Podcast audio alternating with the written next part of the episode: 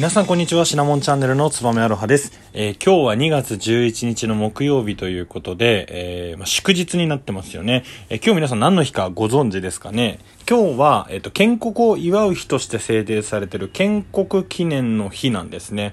僕ずっと前からこの 建国記念の日と憲法記念日っていうのがごっちゃになってて、まあ、今回はですね、えー、まあ、今日のご紹介ということで、この建国記念の日っていうのが、まあ、どういった経緯で定められていたのか、いったのかというのを、えー、ご紹介をしたいというふうに思います。で、この建国記念の日というのはですね、多分あの国によって建国された瞬間っていうのは、まあ時によってまちまちなんですよね。まあもともと土地っていうのはですね、人間がこう出てくる前からずっとあるもので、じゃあその日本っていう国だったり、例えばアメリカっていう国がいつできたかっていうのは、あくまでもその我々の主観に基づくところではあるんですけれども、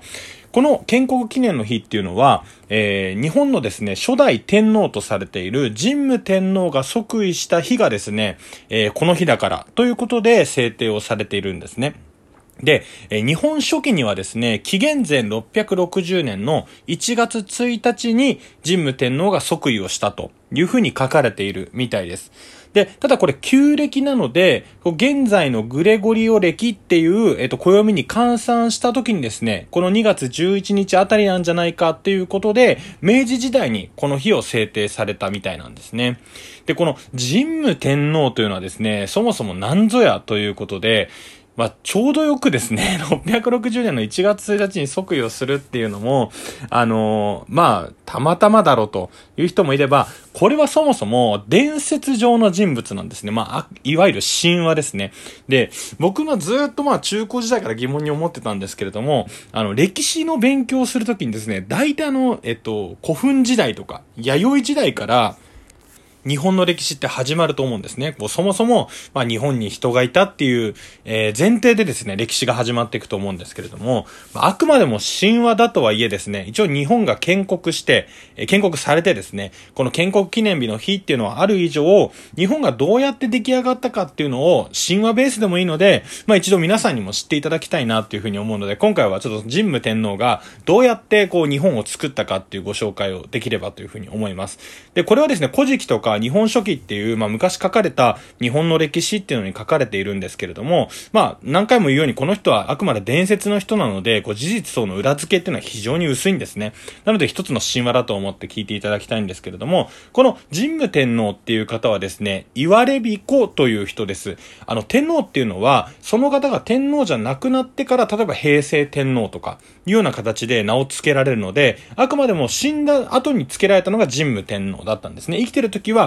言われびこっていう人でした。で、先祖はですね、このアマテラス大神と言われる、えー、方でですね、アマテラス大神の五代後ということなんで、五代だと、えー、ひ孫の孫に当たるんですかね。まあ、だから先祖なんですね。あ、先祖というか子孫か。えー、アマテラス大神大御神の子孫ということで、まあ、じゃあ、じゃあ、今度出てきたアマテラス大神は誰なのかというとですね、あの、有名な、あの、三重県にあります、伊勢神宮に祀られてる神様なんですね。まあ、もっと言うと、天皇の先祖っていうふうに言われています。まあ、もちろん、神武天皇が、えー、まあ、血は受け継いでるんで、その先祖っていうことですね。で、このアマテラス大神は何なのかというと、日本の国土を作った、えー、神、イザナギとか、イザナミっていう人たちのたくさん子供がいた中の一人で、まあ、女神、女の人なんですね。で、太陽神、太陽の神様として祀られてる人なんですね。で、そんな、えー、アマテラス大神の、まあ、ひ孫の孫がですね、えー、まあ、どういった形で、どこから、まあ、日本をですね、作り上げていったかというと、まあ、この、神武天皇という方は、えー、ヒューガ、今でいう宮崎県に、えー、まあ、生まれたんですね。で、もともとこのヒューガ、宮崎県あたりを治めている、あくまでも豪族の一人だったみたいです。で、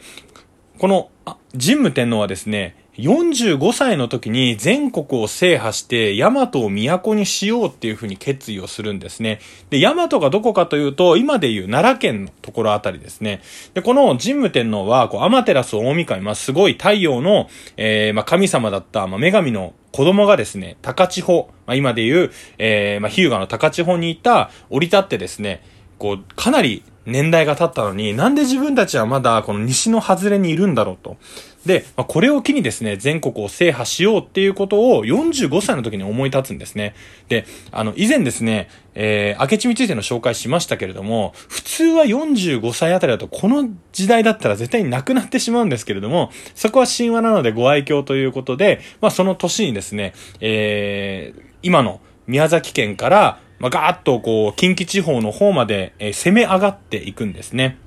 で、大阪あたりではですね、その当時大和を治めていた長須根彦っていう人がですね、神武天皇を迎え撃つんですね。で、この時に、まあ、神武天皇はですね、綺麗に勝てるわけもなく、長須根彦はやっぱりまあそこを治めている皇族の一人なので、全く神武天皇は歯が立たないんですね。で、神武天皇はですね、その時に、まあ、太陽の神の子孫である自分たちが、太陽が昇ってくる方向に向かって戦うのは良くないっていうことでですね、えー、紀伊半島、えー、なのでまあ、えー、簡単に言うと、奈良県あたりがあるですね、半島なんですけれども、奈良県和歌山県か。の、東側へ回り込んでいってから、まあ、攻めることにしたんですね。で、その時に、あの、日本サッカー協会の、あの、シンボルマークでも有名な、ヤタガラス、三本足のカラスですね、が、えー、来るんですね。これ誰が送ったかっていうと、えっ、ー、と、高木神、高木神なのかな？あの、高い木の神様、その、読んで字のごとくなんですけれども、が、このヤタガラスっていう、えー、動物をですね、死者に送って、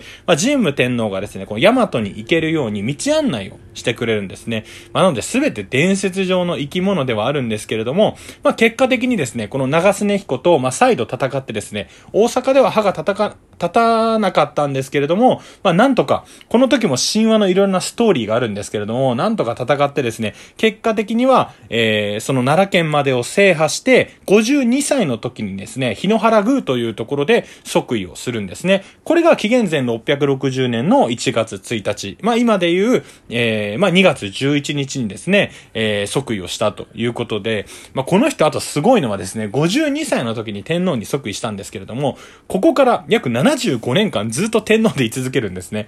まあ、っていうと、えっと、127歳でこの方は亡くなっています。なので、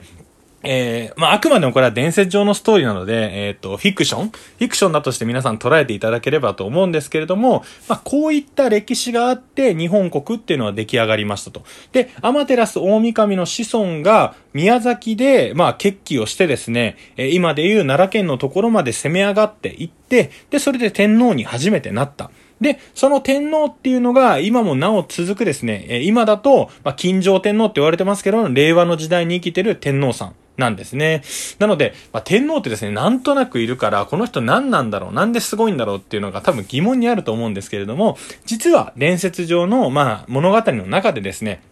そういった、えー、系譜が受け継がれていって、今に至ってるっていうことなんですね。で、ただですね、やはりまあ、何回も言うように、まあ、伝説上の、まあ、話とか神話なので、えー、その時に強かった豪族であったりとか、あとはまあ武士ですよね。が自分たちが都合のいいように神話を作ってるっていうのはもちろんあるかとは思います。まあ、あるかとはっていうか多分大半がそれだとは思うんですけれども、ただ、その昔から、その紀元前660年ぐらいから受け継がれている歴史を今も持ってる国っていうのは多分珍しいのかなというふうに思いますので、多分皆さんこう思想信条とかもですね、あると思うので、一概に天皇が一番偉いというかですね、そんな神話は信じないよっていう人はもちろんいるのも確かです。ただ、まあそういった伝統っていうのを感じることができる機会っていうのは逆に言うと、まあ日本くらいしかないのかなというふうに思いますので、ぜひ皆さん興味がある方は、まあ、建国記念日だったりとか、あとは神武天皇、日本の成り立ちを調べてみてください。ありがとうございました。